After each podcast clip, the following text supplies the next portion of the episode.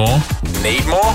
Get the catch up with Cam at hit.com.au. I had a fantastic day yesterday because for three months we've been locked up and we haven't been able to do the things that we'd normally do with our everyday lives. We weren't able to go to the pubs, they were all closed, cafes all closed, small business closed. One thing that I was had taken away from my everyday life was going to the gym. So yesterday, after well, I guess a week ago or, or maybe a bit more, it was announced that gyms were able to open back up, and I was excited. Honestly, I, I booked. So you have to to go to the gym now. You have to book in an appointment or like make a reservation.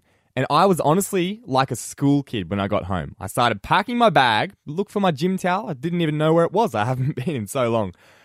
Uh, found my, my key pass to get into the gym, jumped into the car, put some music on for the drive. I was like Rocky, just in the gym, so, not, not even like hyping myself up. I was just so excited. Uh, so I, you know, pulled up in the car park. It was, it was like a, it was like Christmas. I got, I got out of my car, walked into the gym, had a lovely chat with the, uh, the girl at the front because I hadn't been to this gym before, and uh, it, it was an anytime fitness gym, and like you can sort of go anywhere across the world. And I was just having a lovely chat about, you know, maybe I could change my membership from my old Sydney one to to uh, the Mount Isa one. And uh, you know, I was having a lovely chat. I was very very excited. Walked into the gym and uh, found myself a nice seat and a bench and got some weights out. And I was like, this is going to be absolutely awesome. And then I sat down to lift some weights, and um, that was kind of it. It was kind of like kind of awkward. It was it was nothing out of the ordinary. Like it was just how I remembered it three months ago, and I was. It was a bit of an anticlimax. I've been building it up in my head for so long, and it was just like, huh, the gym's still here. I can still lift weights. I got to work out. I'm feeling a bit sore. Maybe I'll give it another three months and see if it's any more exciting. Get up with Cam on Mount Isa's Hit 102.5. Now, this is going to be a very interesting Twitter Tuesdays because Carley stepped into the studio and she messaged me yesterday asking if we could talk about Big Brother. Now, as we all know, I have spoken about my hatred, I suppose you would call it, of Big Brother. I don't know if Carley knew this. Did you? I've only recently jumped on your bandwagon. Well, found out that you feel that way. I'm not on that bandwagon. I am all about Big Brother 2020. It's hilarious. It's some light-hearted fun in this time when we really need it. So I think that's what's got me most hooked. And I suppose that, you know, if people are talking about Big Brother on Twitter, we have to talk about it because this segment's called Twitter Tuesdays. A hundred percent. So we're over a week into Big Brother 2020. Everyone's now starting to find their favourite housemates. Yep. And I am 100% backing Angela. Now, because you hate it, does that mean you haven't even watched any of it? No, but I, all I know about Right. Big Brother this year is that it's not as good as the original. Oh, look, we can talk about that another day.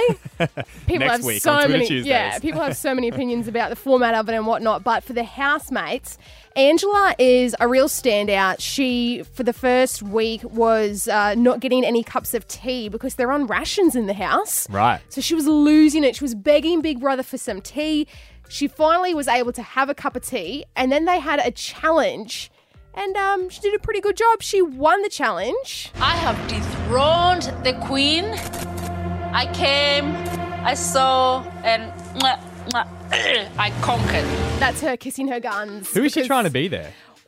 Herself. But where, that's a quote from somewhere, isn't it? Came, sword, and con- uh, Survivor. right. Isn't it? I thought it was like an Al Pacino quote or something. Oh, I'm not sure, but she really is. She's kind of the queen of the house now because she won a challenge. She had a cup of tea, she had her energy, she won the challenge, and now she got rid of a couple of the top housemates Right. who were sort of ruling the house. Uh, Talia, she's out. Dan, uh, he's obviously being now dethroned. Is that the word?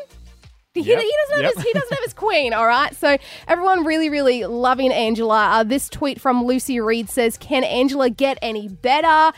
Uh, this one from LM on Twitter saying, I don't care what happens in the coming weeks, but nobody other than Angela should be winning.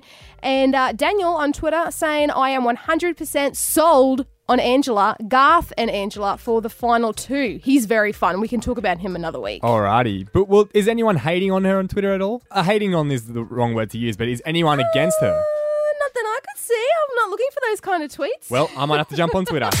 This is the Hit Breakfast Show with Cam. Here in Australia, we're pretty lucky uh, in terms of how the coronavirus pandemic's played out. We haven't had too much lockdown. We we were locked down for a little while, but we're sort of starting to get back to normal.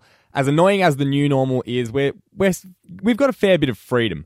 But let me take you over to Europe for one second. Now, when the coronavirus pandemic broke out, Europe was named the epicenter before the US took off, of course, and they shut down their borders and locked down everything automatically. Like it was just it was an overnight decision. Like no, the borders are closed. You have to stay at home wherever you're going to be tonight. That's where you're staying for the next couple of months at least. Italy was really bad. Uh, France got really bad as well. But in the news, they've started to sort of open up their borders and try and get their economy back on track. Uh, I know that Greece is trying to sort of salvage their summer because a lot of people head to the Greek islands. Uh, so they've got flights going into Greece and out of Greece. Uh, a lot of different things are happening as well. Uh, German tourists are heading over to Denmark, and it's causing these massive queues at like customs. There was one, there was talk of one eight kilometer queue to try and get through customs at the airport. Uh, Italians are heading over to France to buy some lottery tickets. That's the one thing they missed about going to France. They couldn't buy their scratchies. I know my my girlfriend, if she was living in Italy and couldn't get a scratchy, she'd be very, very disappointed. But the one thing that uh, sort of struck my eye the most was that French people are heading into Belgium so they can buy cheaper cigarettes.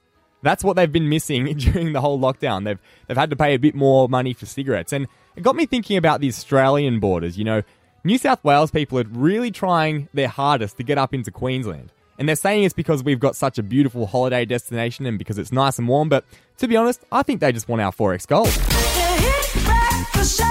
Want more? Need more? Get the catch up with Cam at hit.com.au.